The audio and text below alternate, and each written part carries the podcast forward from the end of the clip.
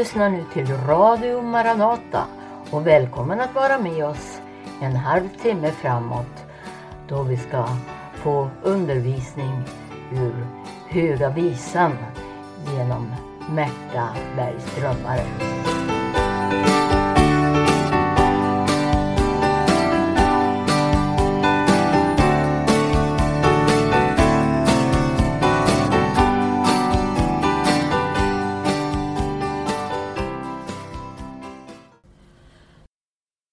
Ja, idag har vi glädjen att ha Märta Bergströmmare med oss att göra ett radioprogram.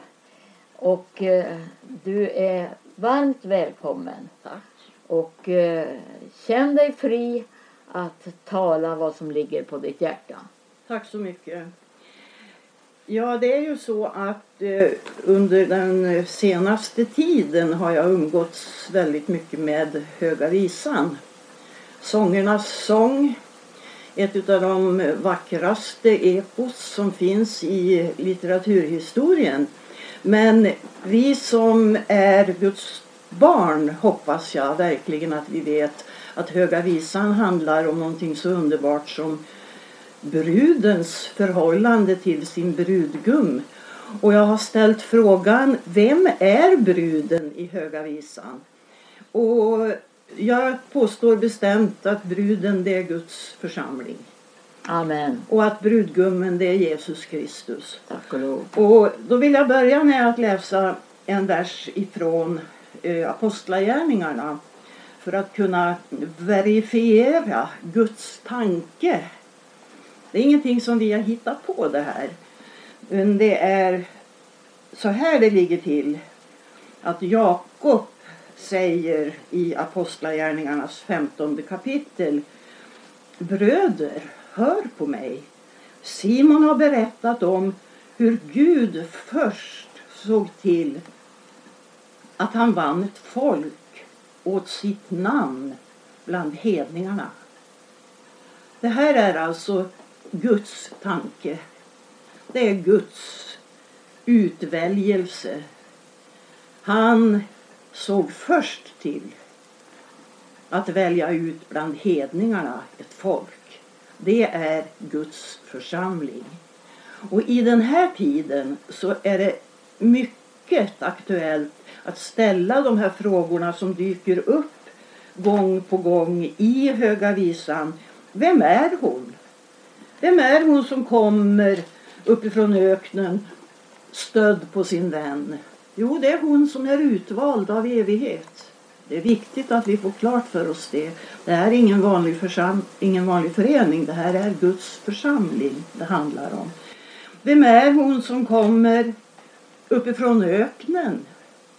Som i stoder av rök men med vällukten, myrra och virak. Ja, det är den helgade bruden. Det finns väldigt mycket att lära sig om man söker i Guds ord att svara på de här frågorna. Vem är hon? Jag eh, kände mig tvingad att eh, stanna inför en fråga när jag läste om bruden som är då en tillsluten lustgård, liksom ingen vanlig drive-in servering utan en tillsluten lustgård Ja. med en tillsluten brunn och en förseglad källa. Och då kan man ju undra, är detta höjden av egoism? Att stänga till om sig? Att eh, täppa igen flödena? Nej, det är ju inte det. Därför att det Jesus säger när han möter kvinnan vid Sykars brunn. Då säger han att jag kunde ge dig av mitt vatten. Och det väller upp som en källa i dig med evigt liv. Samma sak säger han när han står vid helgedomen på den här sista högtidsdagen och ropar Kom till mig, alla ni som är törstiga. Och det finns någonting gemensamt med detta. Han sitter där på brunnskanten och säger till kvinnan, jag skulle ha gett dig vatten. Och då säger hon, brunnen är djup och du har ingenting att hämta upp vatten med. Och det är ungefär den tanken som kanske kommer till människorna också när de hör honom stå där och ropa. Kom till mig om någon törstar. Ja, men du har ju ingenting att erbjuda. Och det är människornas eh, resultat av sina egna möjligheter att tänka ut och förstå. Det är detta. Ja, men du har ju inte ens en skopa att hämta upp vatten med. Och där står du och ropar, men du har ju ingenting att erbjuda oss. Så bemöter människor Herren Jesus Kristus och evangeliet många gånger därför att man har inte mött honom för han svarar där också den som tror på mig av hans innersta ska strömmar av levande vatten flyta fram som skriften säger. Amen. Och när man då läser om den här tillslutna lustgården och förseglade brunnen då måste man ju ställa sig frågan, ja men ska man inte dela med sig? Och då kommer vi in på detta med kompromissens fatalitet. Därför att Jesus vill också lära oss någonting om detta när han berättar den här liknelsen om de tio jungfrurna. För då är det ju så att allt som förenar blir en dag till ingen som helst nytta. Man går ut tillsammans i samma ärende. Man har sina lampor. Men eh, väntetidens påfrestningar de blir för stora. Så att alla somnar. Det är liksom ingen som är bättre än den andra på något vis. Till synes så äger man samma förutsättningar. Men så kommer det en tid vid midnattstiden då anskriet ljuder. Brudgummen kommer. Ja. Och då visar det sig att fem utav de här jungfrurna de saknar någonting väsentligt. De saknar ett eget inre liv, olja. För de har inte källan fått bli privat, om du förstår bilden här. Utan man har kanske kompromissat redan tidigare, delat ut till höger och vänster av den olja man hade möjligen. Och nu vänder man sig till de här förståndiga och säger ge oss av er olja. Där har vi någonting alldeles oerhört i den här tiden att förstå. Nämligen att kompromissen leder till död. Ja. Kompromissen leder till utestängdhet. ja, det är ju en skakande eh, påminnelse. Ja, och därför så, så måste vi göra klart för oss att den här lustgården den är inte till egoism. Men bruden säger brudgummen säger en källa i lustgården är du en brunn med friskt vatten och ett rinnande flöde från Libanon. Och då undrar man ju till vad? Jo, bruden hon har förstått det hela. Hon säger Vakna upp du nordanvind. Ja, ja. Hon är på det klara med att vara Jesu brud. Och hör, att vara Guds församling det innebär ett lidande. Nordanvinden, vad gjorde den för någonting? Vad hade den för funktion? Varför bjöd hon in nordanvinden? Jo, för att i den här lustgården där står det träd som inte är till någon större glädje.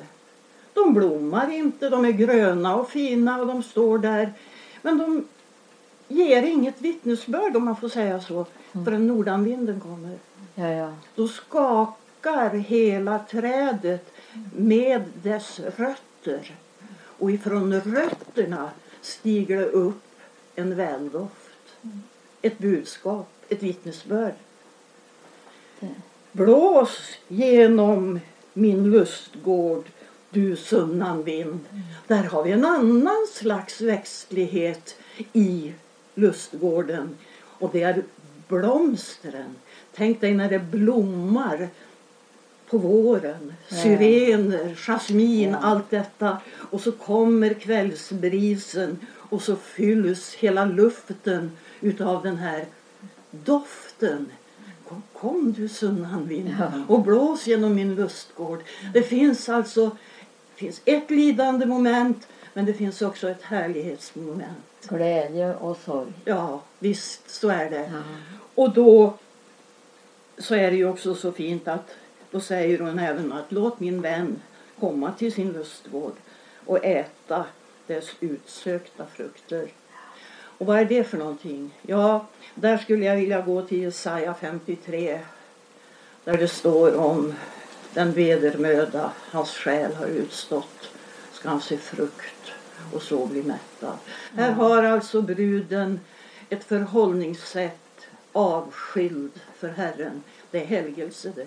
Ja, ja. Helgelse handlar inte om att ha det här yttre gemensamt som de här jungfrurna hade. Det hjälpte inte ett dugg. Nej. Alltihopa det där, de var säkert väldigt helgade på sitt Ja. sätt. Men det hjälpte inte därför att det saknades det här inre livet, Ja, ja, ja. överlåtelsen, avskildheten. Det är helgelse. Att leva i den här lustgården, att bejaka lidandet, att bejaka härligheten och glädjen i Gud, att bejaka att bära korsets evangelium. Ja, det är verkligen angeläget att påminnas om detta. Nu, jag tänker på hur det är i kristenheten i våra dagar. Just det här njutningssidan Ja. Alltså, så det, det, det, det är ju det. eh, Paulus skriver ju det till Timoteus. Det ska du veta. Att i de sista dagarna ska det komma svåra tider. Och då tänker vi svåra tider. Ja, det är nöd, ekonomisk nöd, svält, naturkatastrofer, miljöförstöring. Det är så vi tänker när vi tänker Mm. på svåra tider. och sjukdom. Och sjukdom, inte minst. Men han säger så här. Människorna kommer att älska sig själva och vara penningkära. Skrytsamma, stolta, hånfulla, olydiga mot sina föräldrar, otacksamma, gudlösa, kärlekslösa, oförsonliga, skvalleraktiga, obehärskade, råa, fientliga mot det goda, falska, egensinniga och högmodiga. Och så kommer det här, de ska älska njutning istället för Gud. Ja, just det. Ja. Vällust står det i 1917. Det är ju fruktansvärt. Och ha ett sken av Guds fruktan. Men förneka dess kraft. Precis. Och Paulus, han är ju inte inne på kompromissens linje utan han säger ju helt frankt till Timoteus, håll dig borta ifrån dem. Och jag återvänder ett litet ögonblick till Jesu liknelse om de tio jungfrurna. Det fanns ingen vilja hos de förståndiga att kompromissa. Därför att de förstod att det ledde till en stängd dörr. Ja. Man tycker ju de kunde ha delat med sig av sin olja Ja. för att vara Ja. eh, medmänskliga. Ja, öppna, dörr, öppna porten till lustgården så vi får komma in Mm. och dricka utav ert vatten. Mm. Och så förstår man inte att det vatten som blir allmän egendom, det blir ju förorenat. Låt alla egna nästen brinna, låt alla usla brunnar sina ut. Så blir du ensam Gud till slut. Ja. Det är det det handlar om. Det inre livet tillsammans med Gud i den helige Andes olja och kraft. Det är den enda möjligheten personligt Ja. personligt. Och då måste jag få säga. Det heter också om bruden att hon ska fånga de små rävarna. Vingårdens fördärvare. Och innan jag går in på detta så ska jag säga att det är en person, en kyrkans man av något slag uppe i Norge som predikade över den här texten om de tio jungfrurna för en tid sedan. Och som var väldigt glad och tacksam därför att nu kunde han predika med glädje över den här texten. Nämligen, så nu är tiden då det inte finns några stängda dörrar. Oj. Vad tänker du Stina? Ja, det, då, då undrar jag vad det är för tid han lever i. Han säger det att han är så glad över att han kan säga att alla kom in. Alla kommer in. Det står Men här. de fem? Nej, han säger de var också välkomna in. Och detta är tidens melodi. Fånga de små rävarna. Ja. Vingårdens fördärvare. Varför det då? Små rävar, det är väl ganska söta individer. Små rävungar, visst är de söta? Ja. Mm. Men när jag började syssla med de här tankarna så blev jag naturligtvis tvungen att läsa på lite grann om olika rävar. Mm. Och då visar det sig att det finns någonting som heter ökenräv. Och det lär vara eh, det minsta rovdjuret som finns i skapelsen av den typen. Men de är också allätare. De är ungefär en och en halv decimeter långa och en decimeter hög. Väldigt små kryp Rävar? rävar, ökenrävar.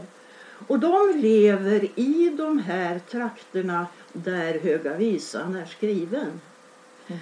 Så när bruden uppmanas att fånga de små rävarna så måste vi förstå att det är inte söta rävungar som vi kan hålla på avstånd utan detta är rävar som, de är allätare, men de är beroende av att få vätska någon annanstans ifrån.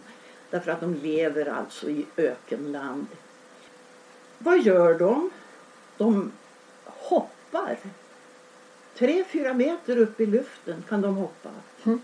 Så de små rävarna som bruden säger ska fångas, de hoppar över muren in i lustgården. Mm. Vad gör de där? Jo, de är beroende av att äta rötter för att på så sätt få vätska i sin egen kropp. Oj. Ja, rötter är väl eh, den del av växten som bevarar eh, fukten bäst. Precis. Ja, ja. Och därför när de kommer in i lustgården då fördärvar de den. Därför att de gnager sönder rötterna för att få sitt behov tillfredsställt. Det är en ohygglig bild. ja det, Och då kan jag inte låta bli att tänka på de här som Paulus varnar för som är penningkära och som älskar njutning och vällust mer än Gud. De här rävarna de tillfredsställer Gud hjälper oss. De tillfredsställer sina egna behov. Och så ödelägger de Guds församling. Har vi fått med oss detta? Bruden, det är Guds församling. Tvagen i frälsarens blod. Hon är trolovad med Kristus och ingen annan, säger Paulus. Men det utgår en uppmaning. Fånga de små rävarna. Därför att de ödelägger hela Guds församling. Men hur ska man bära sig åt? För det första måste vi identifiera dem. Vi måste sluta att hymla. Vi måste sluta att säga att ja, ja, vi har ju i alla fall gemenskap. Det är inte så noga. Jag tycker det är väldigt noga. Ja, ja det är eh, förstummande och skakande att få dessa påminnelser och få information om dessa små rävar. Jag visste inte det. Och det kanske finns radiolyssnare som inte heller kände till de här små rävarna utan som jag tänker på små söta rävungar. Och så får man får man förkunnat för sig att här gäller det att fånga och ta bort de här vingårdens fördärvare. Och hur ser rävarna ut i våra dagar? Ja, vi kan börja nämna vid namn. Jag, jag kan börja med, och jag vet att när jag talar om det här så blir människor de blir arga på mig, de blir irriterade på mig, de säger att jag ljuger och att jag förtalar och att jag sprider rykten. Det gör jag inte. Är det för att de identifierar eh, de, de här rävarna med eh, människor i sin närmaste omgivning? Ja, jag tror det. Mm. Och det man inte har förstått det är att samma källa kan inte ge både surt Sött och, och bittert. Sött och bittert vatten. Nej, precis. Och där vill jag säga så här. Vi har i Sverige någonting som heter kanal 10. Jag har mött många människor som säger åh det är så underbart med kanal 10. Vi behöver ingen församling därför att vi har kanal 10. Och då säger jag så här. Jag för min del är väldigt skeptisk därför att jag kan se att kanal 10 erbjuder en del väldigt fina program och god undervisning och, och härliga vittnesbörd. Men också så mycket annat som gör att jag kan inte känna förtroende. Inte minst med tanke på dessa förfärliga pengar som går ifrån församlingarna till en radio eller en tv-kanal. I Norge finns det något motsvarande som heter TV Vision Norge. Vision Norge. Och där uppträdde nu när corona börjar bli en fasansfull verklighet så uppträder det här en predikant med ett erbjudande. Han säger betala 2020 kronor så har du garanterat skydd för dina barn när det gäller corona. Ja, det skulle man skicka till honom alltså? Ja, till, till detta Vision Norge. Ja. Att man vågar. Ja. Att man överhuvudtaget vågar. Ja.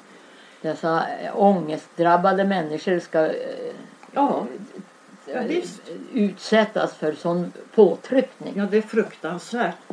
Det finns en person som är väldigt eh, känd i vårt land som heter Linda Bergling. Och jag har träffat många fina, goda kristna människor som har varit hos Linda Bergling och tyckt, fått med sig någonting väldigt fint och bra. Jag säger, kan inte respektera henne överhuvudtaget. Jag kan börja med att berätta för dig att vill du ha förbön av Linda Bergling då ska du betala 150 kronor. Jaså. Administ administrativ avgift kallar hon det för. Jag skulle vilja påminna om någon som tar emot dygnet runt våra böner utan administrativ avgift. Det kan aldrig, i den bibel jag har lärt känna har jag aldrig sett att man ska betala för någonting Nej. utav det Gud ger. Han har betalat allt. Ja, pris för Gud. Ja. Jag känner så många i slummen i Santo Domingo som inte skulle ha råd att betala ett öre men deras böner går rakt upp till Precis. Jesus. Tack och lov. Amen och halleluja att det ja. verkligen finns en väg. Men vet du vad hon gör mer? Denna Linda Bergling. Hon går stenhårt ut och talar om den makt hon har den andliga kraft hon har. Hon kan befalla Satan att böja knä. För vem då? För henne. Oj. Ja. Att hon vågar. Att hon vågar. Och det här tror människor på. De har inte tagit reda på vem hon är, vad hon representerar. Det är en liten räv som man får ta itu med. Vi kan inte ha delaktighet med de här rävarna för då har vi snart ingen lustgård kvar. De ödelägger Guds menighet. Det finns en människa här i Sverige som heter Edefors. Jag såg honom på en video från Jerusalem. Han står där med en ekplanta i handen. Och med honom en rad människor med ekplantor i sina famnar. Och så säger han så här. Nu ska vi göra Jesus riktigt glad. Vi ska plantera ekar här så att det är riktigt grönt och fint när Jesus kommer. För när Jesus då är på väg ner då ser han hur grönt och fint vi har gjort det. Och då blir han så glad så då kommer Guds vrede att förminskas och avklinga. Det där låter som blasfemi för mig. Det är blasfemi. Det är en av de stora rävarna och många går på detta utan att identifiera dem. Utan Ja. att få kunskap om dem. Men vi vet ju trots allt att Jesus kommer.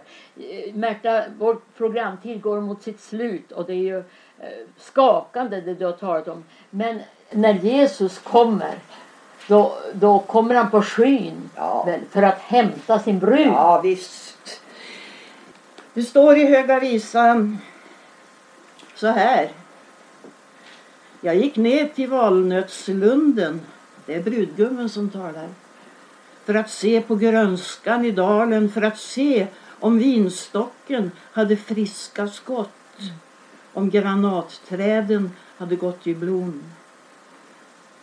Och då svarar bruden utan att jag märkte det hade min längtan satt mig vid mitt furstefolks vagnar.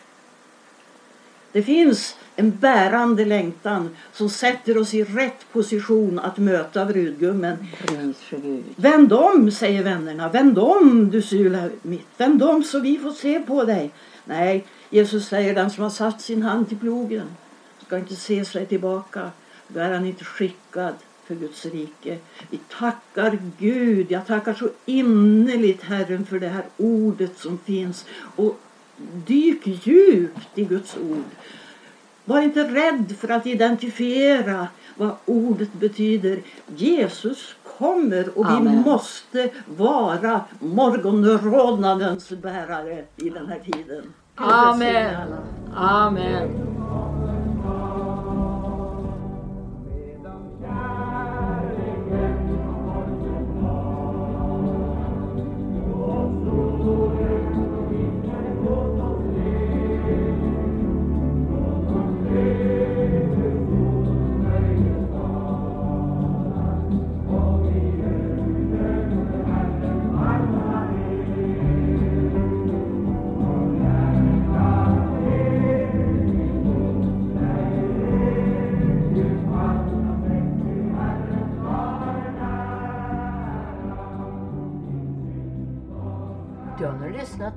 Program ifrån Radio Maranata, Stockholm och Örebro. Det var Märta Bergs drömmare som talade utifrån Höga Visan. I avslutningen hör vi församlingssång Medan kärleken från korset talar. Och eh, vill du ha kontakt med Radio Maranata och Maranataförsamlingen kan du ringa 070-201 6020 eller gå ut på hemsidan maranata.se där du får information om Maranatas verksamhet på olika platser. Och eh, Radio Maranata Stockholm sänder över 88 MHz och över Örebro 95,3 MHz varje morgon klockan 8. Eh, måndagar och onsdagar även klockan 18. Gud välsigne dig och på återhörande i Radio Maranata.